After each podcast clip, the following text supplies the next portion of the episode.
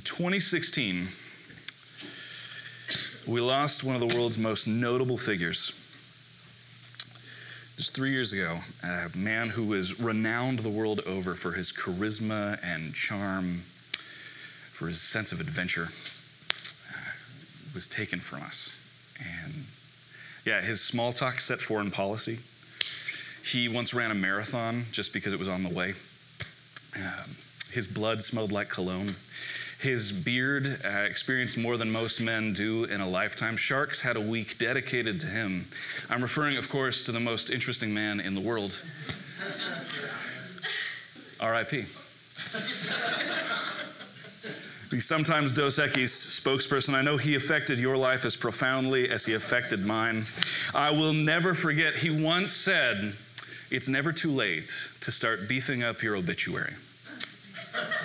It's never too late to start beefing up your obituary. Now, I know it seems silly to look for something wise in something this silly, but that is wise.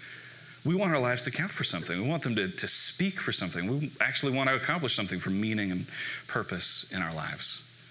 So stay thirsty, my friends. Stay thirsty for love and for passion, for growth and for depth. Stay thirsty. Squeeze every last drop out of life. Stay thirsty, my friends. Turn with me to the book of Revelation, chapter 3. Revelation chapter 3, we're being at verse 15. 14, I should say. We are continuing slash concluding our series called Resistance. And Jesus is going to say something very similar uh, this morning our final sermon in this series of the seven letters to the seven churches in Revelation. Revelation 3 at verse 14. And to the angel at the church in Laodicea, write the words of the Amen, the faithful and true witness, the origin of God's creation. I know your works. You are neither cold nor hot. I wish that you were either cold or hot. So, because you are lukewarm and neither cold nor hot, I am about to spit you out of my mouth. For you say, I am rich, I have prospered, I need nothing. You do not realize that you are wretched, pitiable, poor, blind, and naked. Therefore, I counsel you to buy from me gold refined by fire, so that you may be rich, and white robes to clothe you, and to keep the shame of your nakedness from being seen, salve to anoint your eyes, so that you may see. I reprove and discipline those whom I love. Be earnest, therefore, and repent. Listen. I am standing at the door knocking. If you hear my voice and open the door, I will come into you and eat with you, and you with me. To the one who conquers, I will give a place with me on my throne, just as I myself conquered and sat down with my Father on his throne. Let anyone who has an ear listen to what the Spirit is saying to the churches. This is the word of the Lord. Thanks be to God. Would you pray with me? Lord Jesus, I pray that your Spirit would blow these words off the page and into our hearts the way you blew them onto the page in the first place. I pray, O oh Lord, that you would speak to me loud and clear and that we would hear your voice. In the name of Jesus, amen. Jesus is thirsty for something, thirsty for something that he is not finding in this community, he's not finding in the lives of these people. And if we start to realize what it is, we're going to thirst for it in our own lives as well. That's the beautiful thing about this book, and actually about one of the things we believe as Christians that this isn't just some book written to some people a long time ago. But if you've got an ear to hear what the Spirit is saying to the church, this is a word for you today. And so we need to pay attention because there is a real issue in Laodicea, a real problem with this church, and they can't see it. In fact, if you were looking at them, you probably wouldn't be able to see it. And if you were talking to them, they would tell you, I really, I'm not, I'm not sure that I, that I know what it is. Jesus quotes them in verse 17. He says, I'm doing great. I feel, I feel really good. I, am wealthy. I've prospered. I don't really need anything. I'm not really struggling with anything. Life's good. I've got no complaints. I, I'm fine. That's the problem.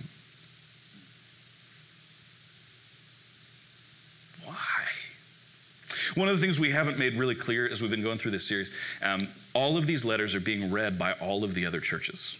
So there's seven letters to seven churches, but everybody's reading everybody else's mail.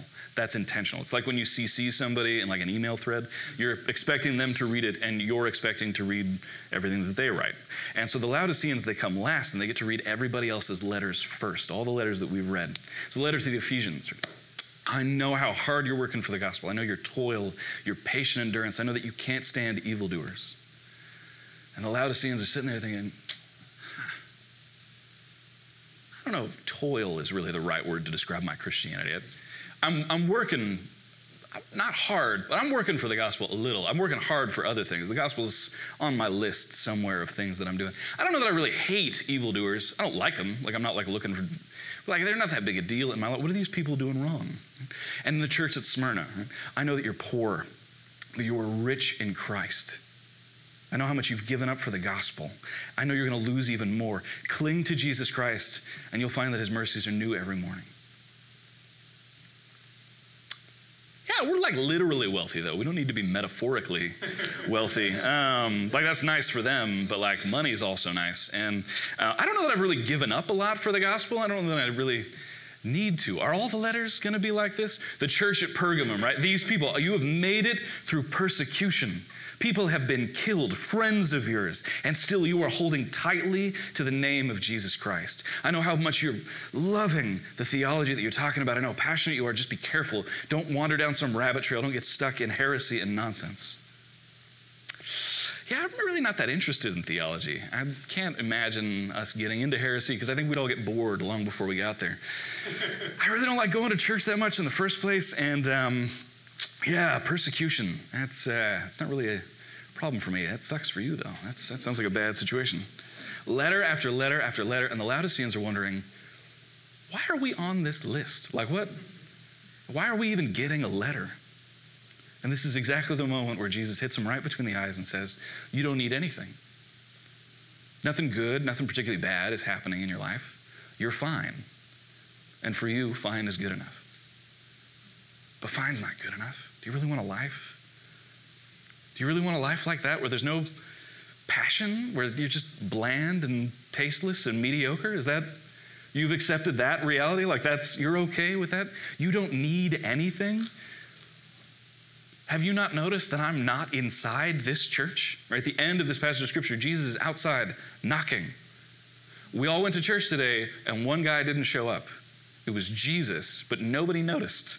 Somebody was out there knocking, but the door was locked. Nobody really noticed. We didn't really need him for church to be accomplished. We were doing just fine without him. We don't need him in our lives. Don't you think that's a problem? Doesn't that sound like an issue for the church at Laodicea? They don't need anything, and that's the problem. Uh, until we really understand our need for Jesus Christ, we're never going to understand the gospel. This is just a fundamental truth of Christianity. Till we understand how much we need Jesus, we will never really understand how important Jesus is for our lives. That's one of the reasons we need need. We, we lack when we lack. Need is a, a good thing sometimes. when you start to realize just how desperate we are for grace, start to realize just how much humanity needs a Savior. When you look at yourself in the mirror and you go, oh man, God has so much work to do in my life. The more you start to understand the gospel, the more you realize how hopeless humanity is without Jesus Christ. The more you really start to feel your need for Jesus Christ, the more you realize how great the gospel is, how amazing the grace of God is, how deep, how wide, how vast is the love of God in Jesus Christ. The more we begin to understand our need for Jesus, the more we begin to understand the power of the gospel. But if you don't particularly need Him, then the gospel is just this sort of ancillary thing, just this thing sort of on the side of our lives. Not the most important thing to us, not the most defining thing about us. It, it matters, but it's just sort of nice. Like it's comforting every now and again when I need someone to pray to, but it's not this thing that completely changes me from the inside out. Not this thing that I find my knees before the, I find myself on my knees before God because of. We need need if we want to understand the gospel. Uh, we need need if we want the gospel to change our lives. If you don't need the gospel, then you can get along just fine without it. This church at Laodicea, they're doing just fine without it. Not particularly hot, not particularly cold, but lukewarm, comfortable. And this, I think, can hit close to home for us when we start listening to what's happening in the world of the church around us. When we, like Laodicea, start reading other people's mail. Uh, in the Philippines, three days ago, pastors started to be, uh, they were being rounded up and charged with treason and sedition. Uh, volunteers in local churches accused of treason and sedition. This is three days ago. Because they're praying that God would do great things in their country. There's, there's not really anything more than that. They've been talking about how there's injustice in their country and how they need God to reform their country, and they've been talking about the leadership of their country and how they just they long for another kingdom, how they need Jesus in their lives. And they want to overthrow the government in the minds of the government, so they're being thrown into prison. There are people in Sri Lanka whose church was bombed on Easter Sunday. And if you pay attention to what's going on in the church in Sri Lanka, they will tell you it's hard on the back end of this. We're dealing with trauma on the back end of this. There are questions on the back end of this. But our primary question isn't well, how does God let evil things like this happen? It's what is God trying to do in us and through us because of this evil thing that's happened? And what we've seen is like our country got baptized overnight. It's one pastor who said that. That people have been just set on fire for Jesus Christ. It woke them up, and all of a sudden, our Muslim friends and neighbors, they're so interested to hear about why we keep going to church. And they're not at all interested in their own faith that, that did this horrible thing to us a church in Iran, which is still the fastest growing church in the world, where it is dangerous to be called a Christian and people keep talking about Jesus. People keep converting to Jesus and people keep getting baptized. The church in Scotland, where Caleb Shockley and Summer, who are missionary friends, they were here for a couple of weeks. If you listen to them, they'll tell you it's hard in Scotland. The church is dealing with hostility and just outright contempt. Everybody seems to know what we believe and nobody wants it. It's lonely there. I can't wait to get back. That's what they kept saying. I can't wait to get back. I'm so excited about what God is doing in these places. You don't know what you're missing. See, we look at these places and we say, man, it would be really hard to live there. I'm really glad I'm comfortable here. Like, this is nice. And all of these people in all these places look at us and go, man, you guys don't know what you're missing. If only you needed Jesus the way that we need Jesus, if only you were crying out to Jesus the way we're crying out to Jesus. I've been praying with a kind of desperation I've never prayed with before. I read the Bible not because I need to kind of get into Bible and I feel sort of this obligation, but because I desperately need it just to get through the day. I need Jesus just to get through the day. It's vital to me.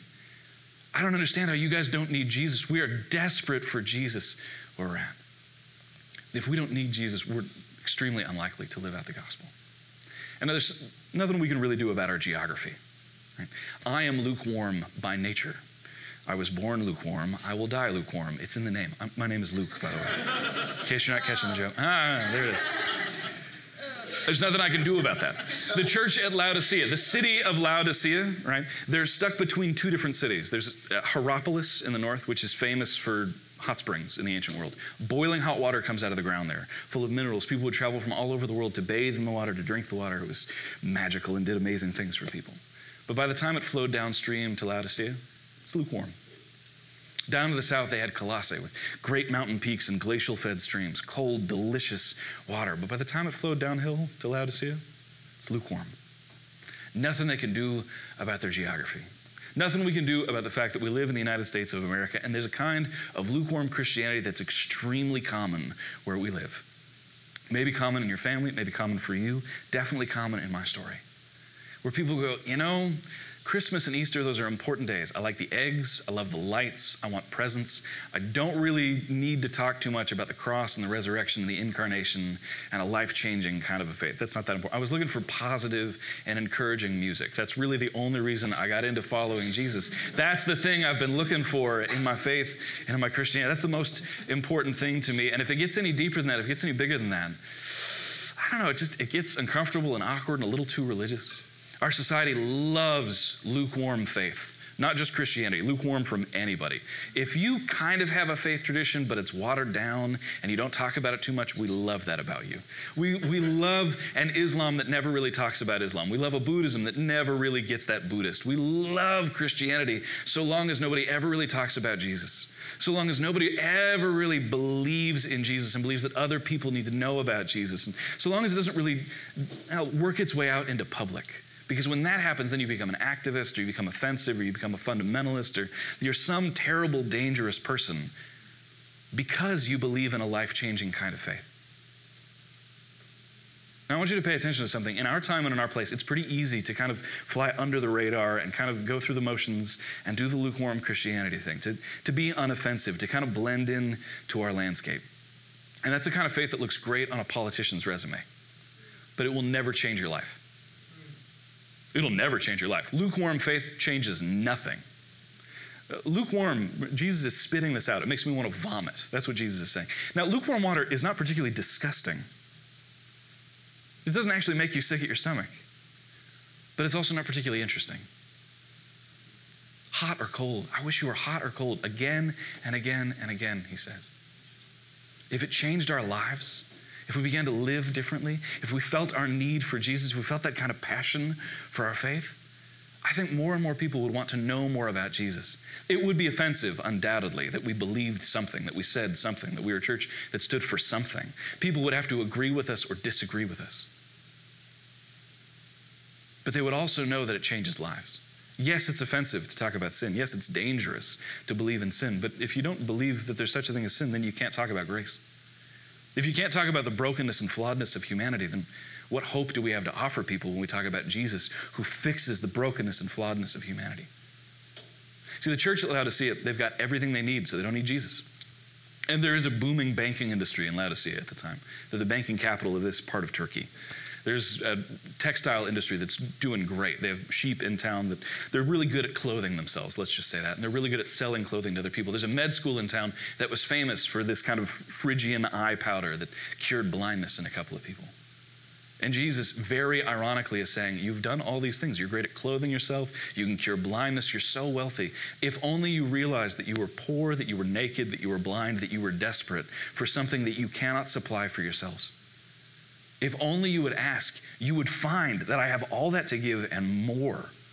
If only you would come to me, I'd give you gold refined by fire. I'd cure your blindness. I'd clothe you in white. See, Jesus isn't saying that it's bad necessarily to be comfortable, but he is saying that there's a kind of comfort that is toxic, a kind of comfort that is toxic to the life that you want to lead. A third reason we need need. Need, staying thirsty, means that we'll always be growing. But comfort is the enemy of that kind of growth.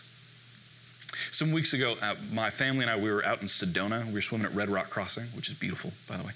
Just red rocks and big trees and slow, cool mountain pools. And the water is cold. I mean, whoo, like sing an octave higher, oh, cold. And my son, Matthew, is used to swimming pools.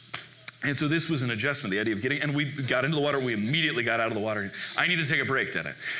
You know, but you don't want to take a break.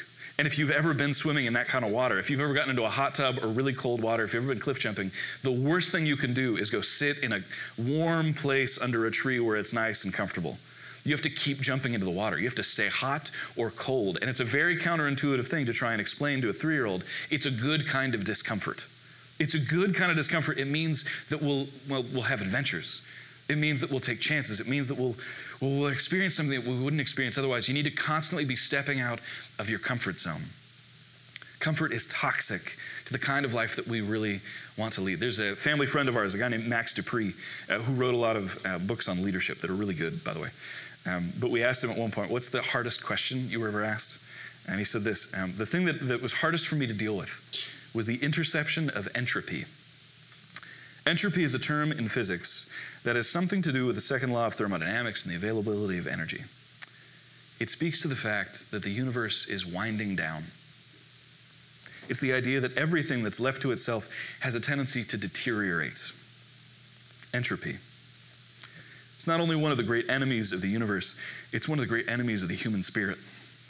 A person becomes apathetic or complacent or settles for the path of least resistance in some area of life. Dreams die, hopes fade. A terrible thing happens. A person learns that they can live with mediocrity. Can you live with mediocrity? Have you been living with mediocrity lately? Have you been settling for something that isn't life and life to the full? Don't you want a life with passion?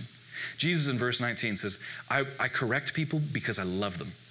This is true of all of the Bible. Anytime you hear that God is judgmental and vicious and cruel, if you read a little bit more context, you'll be like, oh, God is saying this because he cares so deeply about these people. God isn't looking at us and saying, you, you need me and you need a life of passion before I'll love you. God's looking at us and saying, Don't you want a life of passion? Like, did you have you not noticed that you've wandered into a lukewarm existence? Does anyone want to be described as lukewarm? Don't you want a life that's hot or cold, that's filled with passion and joy and energy? Do you really want to settle for mediocrity and blandness? Any life that we know, that we love, that we respect, is one that's characterized, I think, by constant growth, by constant pursuit of excellence, by going deeper and deeper and deeper. Good cooks, great cooks. There are Netflix specials all over the place, but if you know really good cooks, you'll see the same thing in their lives. Their best recipes, they keep tinkering. And you'll think, why? This is delicious. I want to see if I can make it a little bit better. I want to try it a little bit differently. I'm learning new techniques. I'm trying new things all the time. I want to get better at this. People you know who are well read and brilliant, they didn't read a bunch of books and then stop. They keep reading, they keep learning, they keep growing, they keep diving deeper. They want to become wise. This is what we see in people who really want to learn and grow. We see this in generous people, people who don't just stop at tithing, but they, they try to be more and more and more generous. I have a friend in my life who talks about giving as though it's a muscle you work. He's like, I'm just trying to get stronger all the time. I'm trying to give more and more in sneaky and secret ways. I just want to be better at this. I want my life to look like this. We know this in marriages. There are all sorts of people we know, but it, marriages that look good after a year or two years or 10 years or 20 years or 40 years, these are people who keep pursuing each other, who never take one another for granted, who never say, Well, I know all there is to know about you, and I've kind of settled into this kind of comfortable space in our lives. No, I, I want to go deeper in our relationship. I want to pursue you in our relationship. I'm not, I'm not done falling in love with you yet. This is what we see in the kinds of lives that we want, the kinds of relationships we want, the kinds of pursuits and hobbies that we desperately desire for our lives. Why would we think it'd be any different when it comes to following Jesus? I wish you were hot or cold, he says. Hot or cold. My favorite people, deep atheists, incredibly committed Christians. These people make sense to me. I hate everything you stand for, it's nonsense. I love those people. Some of my favorite conversations because they've really thought things through.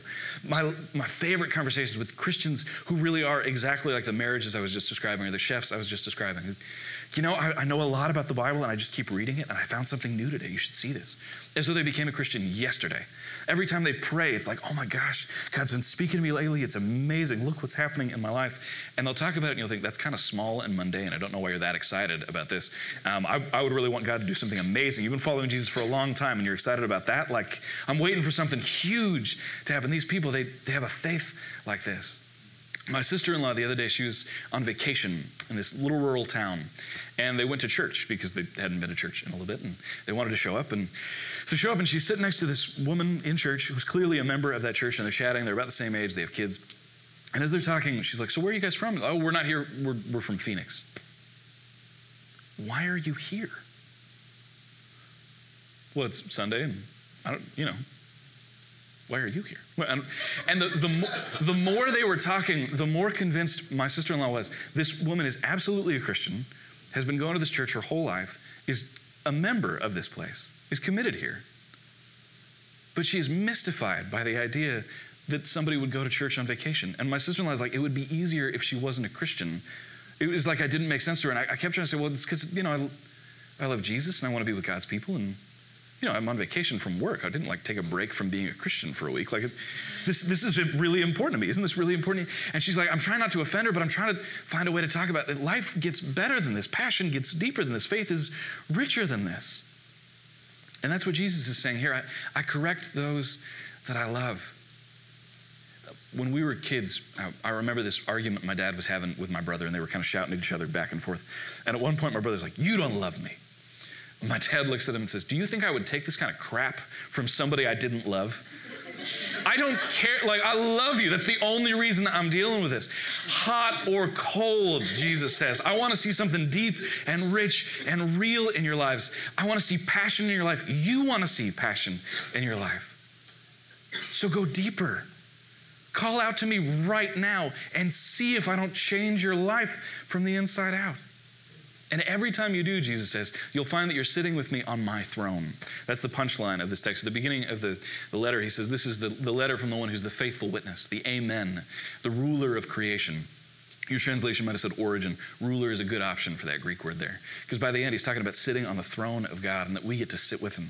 Which means that every time somebody comes alive in Jesus Christ, every time somebody finds the passion for Jesus, that we, we discover this need we have for Jesus that he meets and then that gets deeper and then he meets it, then it gets deeper. That our need for grace just goes on and on and on, and his grace goes on and on and on. Our need for passion goes on and on and on. His grace and passion go on and on and on. He just keeps meeting our needs. Every time that we find that Jesus meets those needs, it's like the cross wins another victory. It's like our lives become another place where Jesus goes, Yep, that's my kingdom. And the places we touch and the places we go, Jesus goes, Yep, that's my kingdom. When you come alive in Christ, when passion really starts to rule in your life, when you start to well, see the need that you've got for Jesus, you'll find that Jesus becomes the authority not just of your life, but of the places that you go that he wins another victory in you. And so, you and I this morning, we find that Jesus is, is on the outside of our lives, on the outside of our church, sort of knocking, just sort of waiting for somebody to open the door. And maybe you've been following him for many, many years, and it's been a long time, really, since you felt that kind of passion in your life.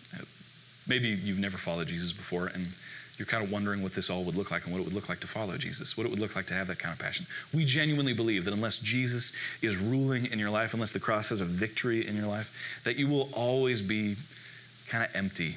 You'll always be sort of missing something in your life. But then when you connect to Jesus, you're connecting to the source of life. You're connecting to a, a source of passion that is boundless and endless. This is old painting uh, from the 1800s by a guy named Holman Hunt. Um, and this is uh, Jesus um, standing outside a door. And you may have seen this in our history class or something. The, the idea is that uh, it's, there's a new day dawning outside. And Jesus is there, and he's brought light into a dark world. And he's knocking on this door, but vines have grown over the door, and you can't really see it, but the hinges are rusty. It's clear this door hasn't opened for a long time. And there's no handle on the outside, it can only be opened from the inside. And the idea of this painting is that it's a painting of our lives.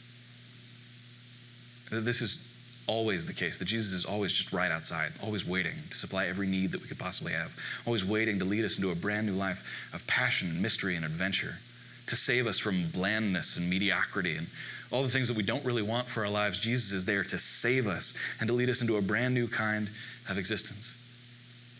The whole point of this painting is that it asks the question will they open the door? Will we open the door? Will you open the door? Will you open the door not to some different version of a religious experience, but to a relationship with Jesus Christ that truly changes you from the inside out? And maybe you feel like you've opened that door before, and I'm just telling you, He's always there, always waiting. Always waiting to save you from a lukewarm existence. Always waiting for those who stay thirsty. There's another part of the Bible where it says, Look, anybody who, who asks I'm like a fountain of living water bubbling up inside of you. The thirstier you are, the more you begin to discover the grace of Jesus Christ. The more you ask, the more you receive. The more you knock, the more you seek, the more you find. Jesus is outside the door of your life right now, knocking. Will you let him in? Will you let him in? Don't you want that kind of passion in your life? Will you let him in? Stay thirsty, my friends. Would you pray with me?